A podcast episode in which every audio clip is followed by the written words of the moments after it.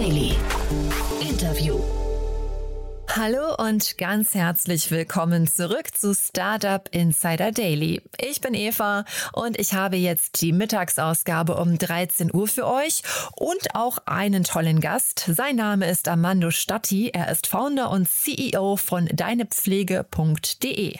Ein interessantes Unternehmen und es gibt auch einen interessanten aktuellen Anlass, nämlich eine siebenstellige Finanzierungsrunde. Mit deinepflege.de können Pflegebedürftige und ihre Angehörigen nicht nur digital einen Pflegegrad und weitere Zusatzleistungen beantragen, Sie finden auch detaillierte Informationen dazu, wie Sie die Pflege organisieren und optimieren können. Also ein sehr wichtiges Thema, das uns ja alle irgendwann mal betrifft. Das Unternehmen hat auch eine sehr schöne Vision, wie ich finde. Pflege sollte nämlich sich ganz anders anfühlen. Nicht belastend und überfordernd, sondern wertschätzend und erfüllend. Jetzt gibt's noch kurz die Verbraucherhinweise und dann geht es los mit dem Gespräch. Ich wünsche euch ganz viel Spaß.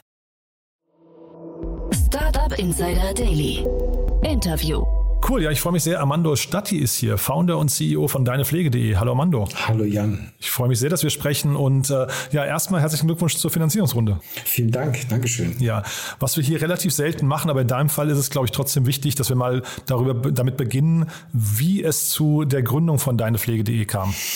Ja, gerne. Ähm, also Tatsächlich ist es so, dass es aus eigenen Beweggründen entstanden ist, da ich in den jungen Jahren, obwohl ich jetzt selber noch relativ jung bin, selbst mal auf häusliche Pflege angewiesen war, auf der Zeit oder an, in der Zeit, auf der ich ein Spendeorgan gewartet habe und es damals selber miterlebt habe, wie das so ist, wie die Hürden, gerade die Bürokrat bürokratischen Hürden aufkommen und die pflegenden Angehörigen, also unsere eigenen Familien damit äh, überfordert sind.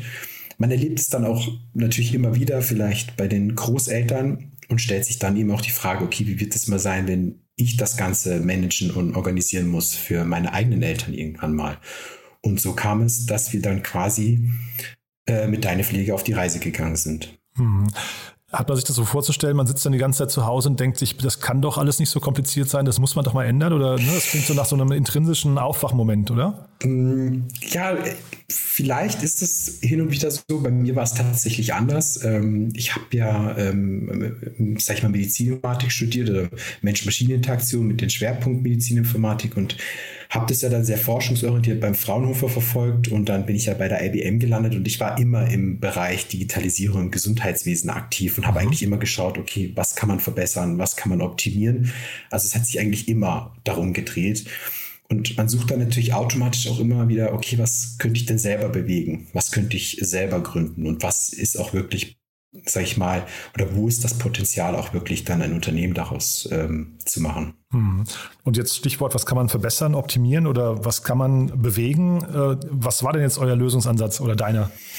Ähm, gut, der Lösungsansatz war natürlich schon, hey, ähm, gerade jetzt mit meinen Mitgründern, wir sind sag ich mal, ein sehr IT-lastiges Team. Der Markus selber hat vor eine Abteilung bei der IBM geleitet. Ich war da sehr aus regulatorischer Sicht äh, mit involviert und dann hat man sich überlegt, was können wir denn tun, was können wir denn verbessern, auch mit IT oder mit Digitalisierung, ohne den Mensch zu vernachlässigen.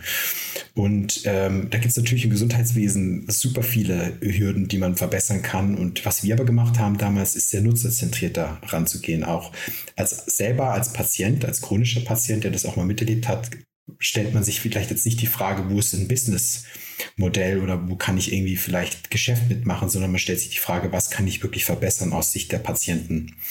Und so sind wir eigentlich losgegangen und haben einfach mit Angehörigen, also pflegenden Angehörigen gesprochen und mit Pflegebedürftigen und äh, die gefragt, hey, was ist denn der größte Painpoint? Also was ist der größte Schmerz, wenn ihr an das Thema denkt oder als ihr mit diesem Thema konfrontiert wurdet. Und dann war eben das Thema, ja, ich habe überhaupt keine Ahnung gehabt, wie ich an meine Leistung komme und was ich mhm. beantragen kann und wie das funktioniert. Und so war eigentlich relativ schnell klar, okay, hier ist eigentlich der erste Schritt, auch der sehr nutzerzentrierte erste Schritt, zu sagen, okay, ich helfe direkt in der User Journey zu Beginn an, einen wichtigen, äh, ein wichtiges Problem zu lösen. Mhm. Das ist so ein bisschen, finde ich, weckt es bei mir die Analogie nach so einem Steuerberater. Ne? Wir haben also irgendwie immer wieder so, äh, so, so Dschungel von Vorschriften und, äh, weiß nicht, so undurchsichtige äh, Regulatoriken und dann braucht man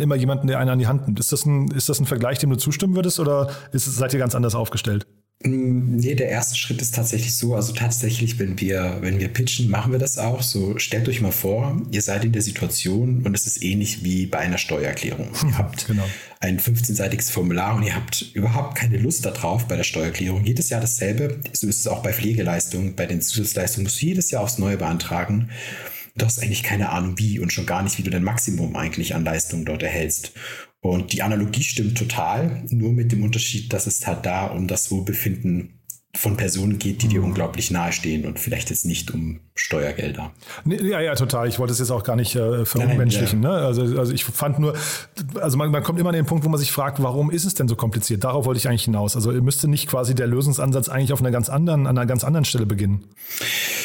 Ähm, ja, natürlich. Also eigentlich müsste man sagen, okay, warum ist es denn so ein Thema, ähm, überhaupt in diese Leistung ranzukommen? Jetzt gehen wir natürlich tief in das Pflegesystem Deutschlands rein. Äh, es fängt ja damit an, dass wir ja ein Leben lang Sozialversicherungsleistungen zahlen und aber dann uns irgendwann fragen, okay, was erhalte ich denn am Ende davon? Und was viele Menschen nicht wissen, all die Pflegeleistungen sind am Ende eben auch nur Teilkasko-Leistungen. Also es ist eigentlich jetzt nichts, wo man sagen kann, es deckt meine vollumfänglichen Kosten ab im Falle eines Pflegefalls. Ähm, da fängt es schon an. Jetzt kann man sagen, ist es gut oder schlecht? Ist es zu wenig? Ich glaube, es gibt Länder, wo man eben gar nichts hat. Hm. Ähm, das muss man natürlich auch immer anschauen. Und auf der anderen Seite die Bürokratie, die dahinter steckt, die Intransparenz. Ich glaube, das ist halt, ich will jetzt gar nicht sagen, dass das ein Thema des von Deutschland ist. Ne? Das ist halt, glaube ich, so sind wir als, äh, sag ich mal, Land auch irgendwo gewachsen. Wir sehen, wir sehen das halt auch in der Steuererklärung. Ähm, aber da könnte man zum Beispiel auch sagen, lasst uns doch einfach einfach machen, ne? also einfacher machen und diese ganzen Prozesse, diese Verwaltungsprozesse wegrationalisieren, ähm, wie wir es bei einer Steuererklärung eigentlich auch tun sollten. Ähm, aber ich glaube, da mache ich einen riesen Fass auf, wenn wir dieses Thema anfangen. Ja, ich, ich wollte es auch gar nicht so vertiefen. Ich wollte nur sagen, also eigentlich müsste man, glaube ich, auch da mal so auf den Aufwachmoment irgendwie äh, seitens der mhm. Regulatorik mhm. oder Politik äh, hoffen. Äh, Absolut, ich höre ja. hör aber raus, ihr seid noch nicht demotiviert. Nein, überhaupt nicht.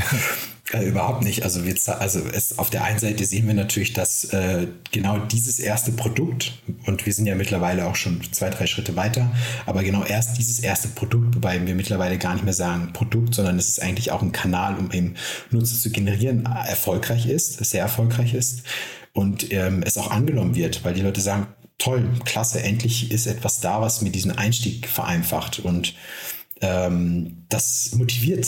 Das demotiviert nicht, das motiviert. Und dann gibt es natürlich ganz, ganz viele Folgeschritte, die man dann noch angehen kann, die wir schon angegangen sind und ähm, überhaupt nicht demotiviert, weil man sieht, dass es vom Nutzer angenommen wird und äh, ihn auch ähm, selber begeistert und vor allem auch am Ende des Tages hilft. Hm. Ja, aber ich glaube, man darf nicht vergessen, die Leute, die äh, äh jemanden zur Pflege haben, im Familienkreis ist es ja meistens, sind ja sowieso mit dem Kopf und mit den Nerven ganz woanders. Ne? Das heißt, da kommt dann dieser regulatorische Teil irgendwie noch on top und ist, glaube ich, ein Stressfaktor, den man wirklich vermeiden möchte eigentlich. Ne? Richtig, richtig, genau so ist es. Ja.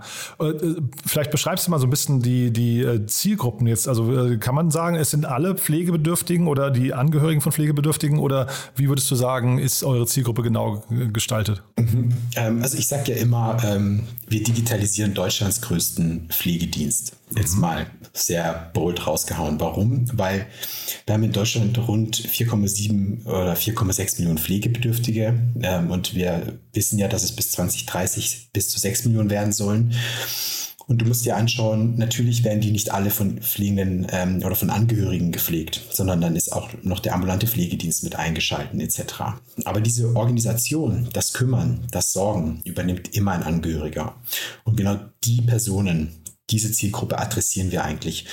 Und deswegen sage ich auch immer Deutschlands größter Pflegedienst, weil ohne sie würde einfach nichts passieren. Mhm. Ähm, das heißt jetzt nicht, dass ich einen ambulante Pfle ambulanten Pflegedienst außen vor lassen möchte. Um Gottes Willen, im Gegenteil. Gerade hier ist auch immer die Frage, wie kann ich zum Beispiel ambulanter Pflegedienst und Kommunikation zwischen Angehörigen besser unterstützen. Ähm, aber genau diese Zielgruppe erstmal, und das fängt unterschiedlich an. Also wir sehen auch, dass die Personen immer jünger werden. Aktuell würde ich sagen, sind es vorwiegend natürlich auch äh, Frauen, das sehen wir einfach, ähm, über 70 Prozent. Ähm, ab, sag ich mal, 40 bis 45 und älter natürlich, also dann nach oben hin gibt es keine Grenze.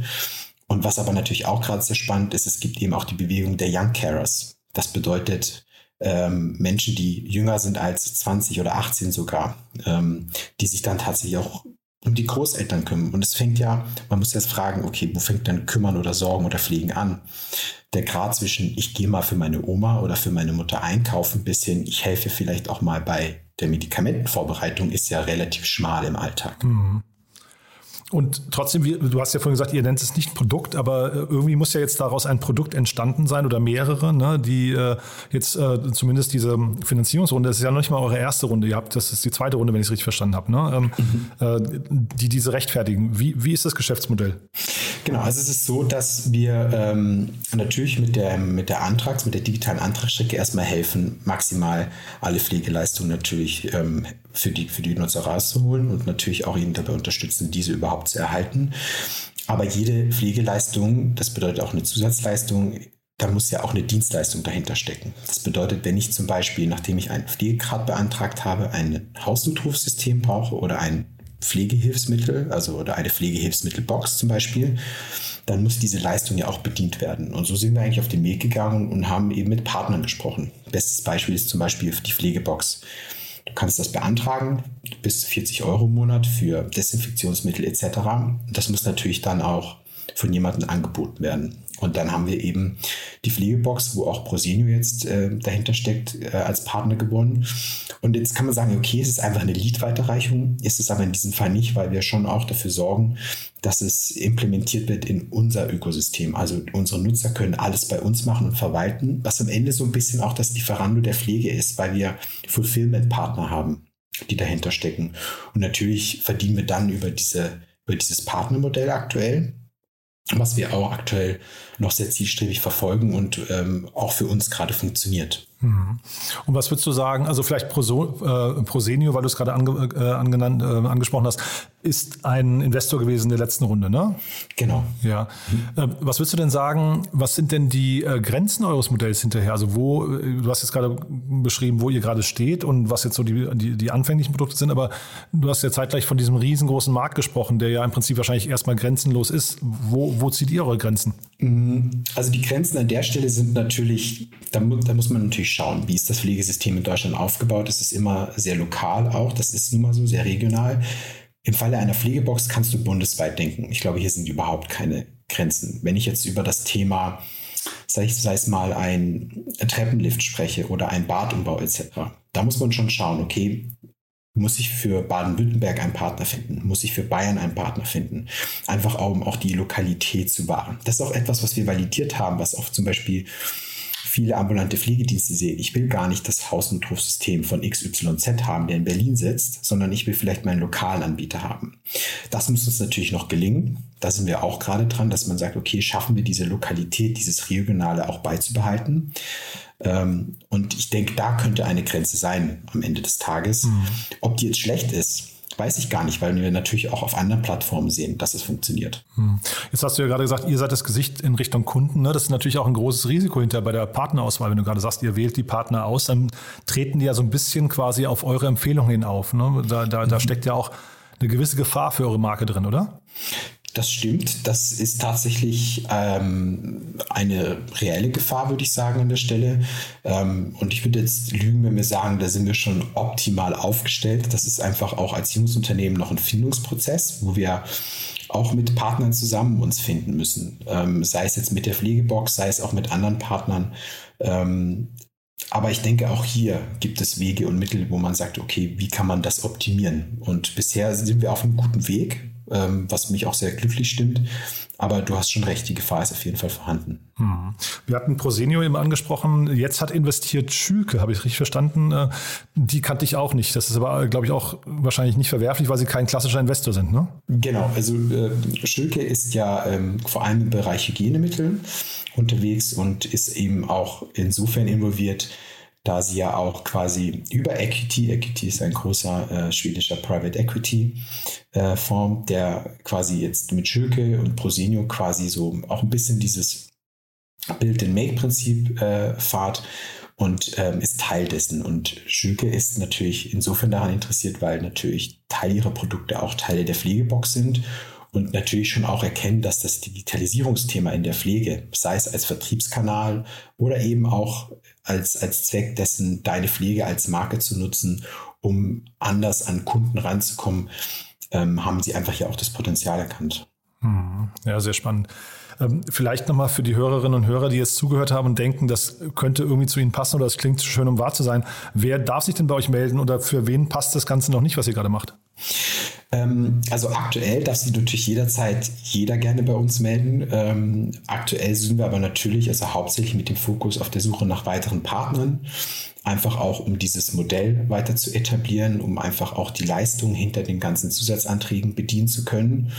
Und äh, natürlich sind wir aber auch interessiert an ambulanten Pflegediensten. Und was wir auch parallel tun, ist immer wieder auch mit Versicherungen, äh, Versicherungen zu sprechen, sei es privat, sowohl auch als gesetzlich. Mhm. Sehr spannend. Und wer sich auch melden darf, was mir erzählt, sind Mitarbeiter, ne? Potenzielle Absolut. Mitarbeiter. Ja? Absolut, genau. Wir sind natürlich jetzt mit der Investitionsrunde ganz fleißig auf der Suche nach tollen weiteren Talenten, um unser bisher schon großartiges Team auch zu erweitern und äh, daher immer gerne melden und wir suchen tatkräftig und sind offen für jede Art von Bewerbung. In ganz Deutschland oder wo? Gerne in ganz Deutschland. Wir sind durch Corona ähm, remote gewachsen. Wir haben natürlich auch hier und da ein Office, einfach weil wir als Gründer natürlich auch irgendwo in Deutschland positioniert sind, äh, sind aber total offen, ähm, was die Hybrid- bzw. Remote-Arbeit angeht und wollen uns hier erstmal gar nichts ähm, oder keine Möglichkeit versperren. But there is one more thing. One More Thing wird präsentiert von OMR Reviews. Finde die richtige Software für dein Business. Armando, wirklich sehr, sehr spannend. Äh, ich würde sagen, als letzte Frage nochmal, wir haben ja eine Kooperation mit OMR Reviews und äh, da fragen wir immer nach unsere Gäste nach einem Tooltip oder einem Lieblingstool, das sie gerne weiterempfehlen möchten. Und da bin ich gespannt, was du mitgebracht hast. Gerne, gerne. Ich habe ja auch schon eure Liste erhalten und ich habe geschaut, das Partner-Tool ist schon vorhanden und zwar Jira. Mhm. Und ich würde an der Stelle tatsächlich von Atlassian das Confluence empfehlen. Ah. Ähm, einfach deswegen, ich glaube, erstens ist die Zusammenarbeit mit Jira einfach unglaublich großartig. Aber wir nutzen es vor allem als ähm, Knowledge-Plattform. Also wir dokumentieren alles. Wir haben natürlich unsere ganzen Pläne, sei es Marketingstrategie etc., alles dort dokumentiert und auch aufgeschrieben. Und warum? Ähm, wir haben uns schnell äh, die Frage gestellt, okay, natürlich hat jeder eine Cloud und sei es OneDrive und wie sie alle da draußen heißen, aber schlussendlich hast du dann doch das Thema, ich muss irgendwo einer Folderstruktur suchen, wo jetzt meine ganzen Dokumente oder Themen sind und dann fragt der eine Mitarbeiter den anderen auf Slack. Und auf Confluence hast du alles online. Aller, ja, sag ich mal, Wikipedia. Du kannst äh, Artikel oder Dokumente folgen oder nicht folgen, bekommst gleich Bescheid und du kannst auch parallel an Dokumenten arbeiten. Und ich glaube, so haben wir es einfach geschafft, als Team diesen Knowledge-Transfer einfach auch zu etablieren und aufrechtzuerhalten. Jeder weiß, wo wann was abgeht. Wenn neue Informationen dazukommen, kann sich selber einlesen und ähm, macht natürlich das Thema Transparenz in einem Startup, das vor allem auch remote arbeitet, um wesentlich äh, oder um viele Dinge einfacher. Ähm, genau, für wen eignet sich dieses Tool? Ich glaube, für jeden, vor allem wenn man schon auf Jira setzt. Man kann es mit Slack kombinieren, äh, so dass man auch gleich Updates bekommt im Slack-Channel, wenn was passiert ist. Und ich meine, dass sogar äh, für Startups bis zu zehn Leuten das Ganze sogar umsonst ist. Zumindest war es eine Zeit lang so. One More Thing wurde präsentiert von OMR Reviews. Bewerte auch du deine Lieblingssoftware und erhalte einen 15 Euro Amazon-Gutschein unter moin.omr.com/insider. Also Amando, hat mir wirklich großen Spaß gemacht. Ganz lieben Dank, dass du da warst. Glückwunsch nochmal zu der Runde. Tolle Mission, muss ich sagen. Ich drücke die Daumen, dass ihr das genauso umsetzt, wie ihr euch das vorgenommen habt. Und dann würde ich sagen, wir bleiben in Kontakt. Wenn es Neuigkeiten gibt bei, bei euch, sag gerne Bescheid, ja? Ich danke dir. Dankeschön. Startup Insider Daily, der tägliche Nachrichtenpodcast der deutschen Startup-Szene. Herzlichen Dank, Armando Statti, Founder und CEO von deinepflege.de. Deinepflege.de konnte nun kürzlich ein siebenstelliges Investment einsammeln. Dieses kam unter anderem von Pro Senior als Lead Investor. Und damit war es das mit der Mittagsausgabe für heute. Seid auch um 16 Uhr bei unserer Nachmittagsausgabe mit dabei. Dann haben wir die Rubrik VC Talk für euch. Und es ist Alexander Kölpin zu Gast, Managing Director von Seed and Speed Ventures. In wen sie investieren, welche Geschäftsmodelle sie begeistern, welche Entscheidungskriterien sie auch für oder gegen Investments haben. Das erfahrt ihr gleich um 16 Uhr. Ich freue mich, wenn ihr mit dabei seid. Ich werde auf auf jeden Fall da sein und auf euch warten. Bis dahin, macht's gut, bis später. Tschüss.